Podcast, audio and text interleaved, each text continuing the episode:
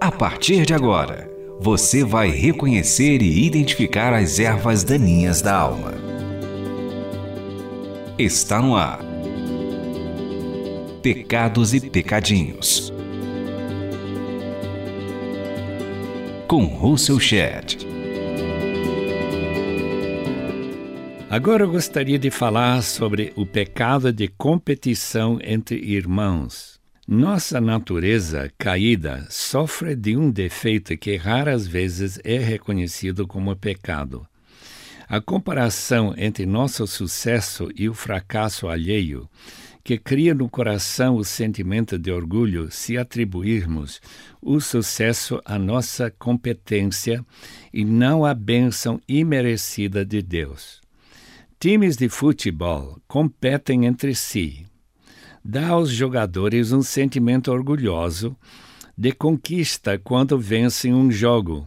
Euforia agradável enche ainda mais os corações quando o time ganha um título.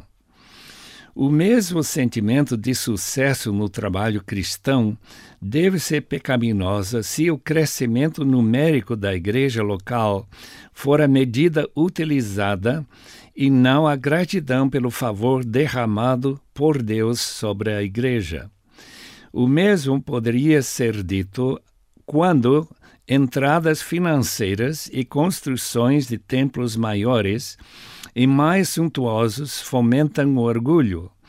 Essas bênçãos impressionam todos os irmãos que faltam possibilidade de mostrar as marcas de sucesso aos olhos humanos, enquanto outras igrejas e organizações evangélicas sofrem carências e fracassos.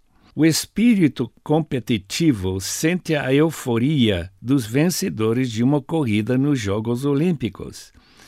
Quem não pensa, ganhamos da competição, isso pode nos agradar, ainda que nunca focalizamos ou declaramos publicamente nosso motivo de sentir euforia. Podemos concluir que Deus tem favoritos, que Ele abençoa mais. Até podemos imaginar que foi por causa de nosso esforço e bom trabalho que tivemos maior sucesso do que os colegas. Se não cultivarmos um espírito humilde que dá toda a glória a Deus, podemos concluir que vencemos a competição pelo esforço maior ou uma espiritualidade extraordinária. Paulo sentiu a força desta tentação de gloriar-se como favorito de Deus ele podia se convencer de que tinha sido favorecido acima dos outros trabalhadores na seara do Senhor pelas extraordinárias revelações que Deus lhe concedeu. Poderia concluir que era mais importante para Deus do que os outros apóstolos ou missionários. Para impedir que se exaltasse, ele escreveu: Deus lhe afligiu com uma dolorosa aflição falou assim: Por causa da grandeza dessas revelações, foi-me dado um espinho na carne, um mensageiro de Satanás para me atormentar. Três vezes roguei ao Senhor que o tirasse de mim. Mas ele me disse: Minha graça é suficiente para você, pois o meu poder se aperfeiçoa na fraqueza. 2 Coríntios 12, 7 a 9 concluímos que o servo do Senhor que deseja vencer a competição deve esperar que Deus mande um espinho na carne para lhe atormentar. Deus odeia o líder orgulhoso que considera que sucesso espiritual seja resultado principalmente de esforço humano, inteligência ou espiritualidade extraordinária muito mais apropriado seria dar graças pela ação do Espírito na vida de outros servos do Senhor. Esse é o programa Pecados e Pecadinhos para limpar a terra do coração. O trabalho do Senhor não se promove pela competição, mas pela cooperação e oração dependência do Senhor e alegria no sucesso de irmãos de outras igrejas e organizações deve nos encher de alegria e gratidão. O império das trevas perde seus presos e as algemas estão sendo quebradas. Se Jesus nos exorta a amar e orar pelos nossos inimigos, quanto mais somos obrigados a nos alegrar com nossos irmãos que se alegram e chorar com os que choram. Romanos 12, versículo 15. Este pecado de competição entre irmãos revela falta de fé também. Se entendêssemos que toda vitória espiritual manifesta a ação de Deus, e sem ele nada podemos fazer, acredito que teríamos menos orgulho, concluindo erradamente que o progresso alcançado foi resultado de nosso bom trabalho.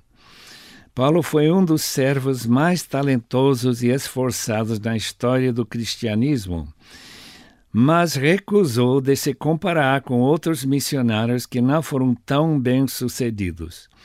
Considere como ele descreveu seu sucesso. Não me atrevo a falar de nada, exceto daquilo que Cristo realizou por meu intermédio, em palavra e em ação, a fim de levar os gentios a obedecerem a Deus pelo poder de sinais e maravilhas e por meio do poder do Espírito de Deus.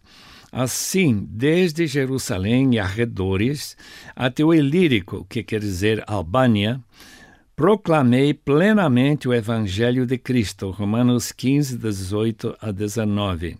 Ele sabia que sucesso no trabalho espiritual é presente de Deus. Identifique aqui os seus pecados e pecadinhos. Um espírito competitivo promove a inveja. Todos que sofrem como o chamado complexo de inferioridade olham para os colegas como privilegiados, além dos benefícios e habilidades que a pessoa invejosa tem. Paulo discute este pecado utilizando a figura do corpo humano. Se o pé disser, porque não sou mão, não pertenço ao corpo, nem por isso deixe de fazer parte do corpo. E se ouvido disser, porque não são olho, não pertence ao corpo, nem por isso deixa de fazer parte do corpo. 1 Coríntios 12, 15 e 16. Evidentemente, os membros do corpo de Cristo são todos necessários para a vida saudável do corpo. Em vez de ter inveja de um membro que parece receber mais honra, Todos os membros do corpo precisam dar graças a Deus pelo papel que exercem no corpo. Para que não haja divisão no corpo, os membros devem cultivar um amor em que todos os membros têm igual cuidado uns pelos outros. Quando um membro sofre, todos os outros membros sofrem com ele. Quando o membro é honrado, todos os outros se alegram com ele. 1 Coríntios 14, 25. Não é possível concluir que a competição entre os membros do corpo tem pouca importância. Pelo contrário, o corpo todo tem motivo de se alegrar com as vitórias dos outros membros. Competição não se justifica se, de fato, o individualismo que fomenta a competição entre os mundanos é totalmente descartado entre os membros do corpo de Cristo. Acredito que Ananias e Safira, Atos 5, sentiram necessidade de competir com José, um levita de Chipre que os apóstolos chamaram de Barnabé, que significa encorajador. Atos 4, 36. Este irmão vendeu uma propriedade que possuía e trouxe o dinheiro e o colocou aos pés dos apóstolos. Ananias e Safira, sabendo do desprendimento de Barnabé, acharam por bem também vender uma propriedade e trazer o dinheiro e o colocar aos pés dos apóstolos. Houve um problema. Mentiram afirmando que o dinheiro consistia do valor inteiro da propriedade. A tentativa de enganar Pedro e o Espírito Santo falhou, resultando na morte súbita dos dois. Se Ananias e sua esposa tivessem oferecido sua oferta com coração puro, como fez Barnabé, teriam sido elogiados em vez de mortos. Você está ouvindo Russell Shedd falando sobre os pecados e pecadinhos.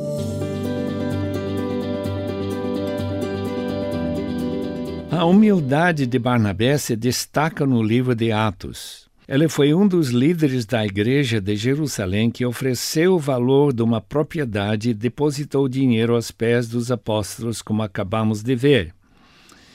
Foi ele que foi enviado pelos apóstolos à igreja de Antioquia quando a notícia chegou do sucesso da implantação da comunidade ali.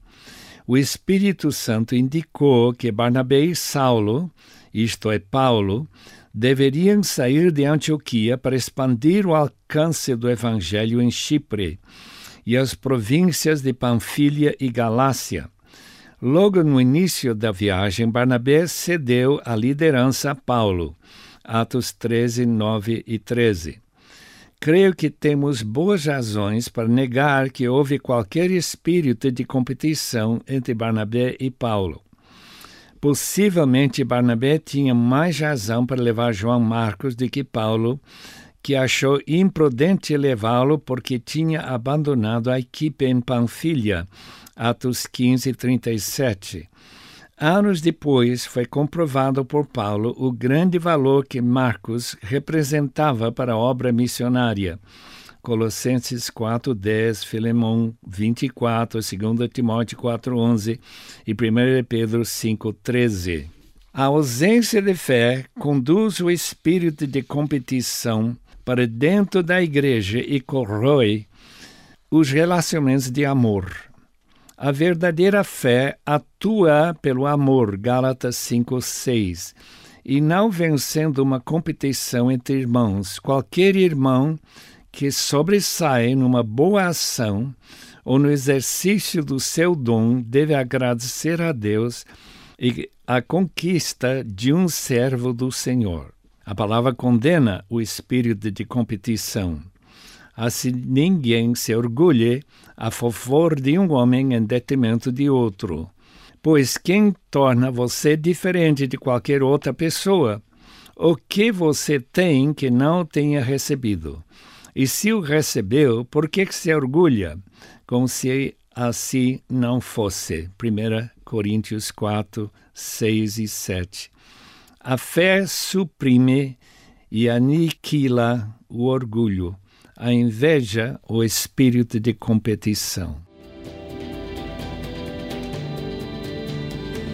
Dê a sua opinião escrevendo para rtm@transmundial.org.br ou envie cartas para Caixa Postal 18113, CEP 046 26-970 São Paulo SP. Este programa é baseado no livro Pecados e Pecadinhos, lançado pela Shed Publicações. Apresentação e produção: Russell Shed. Realização: Transmundial.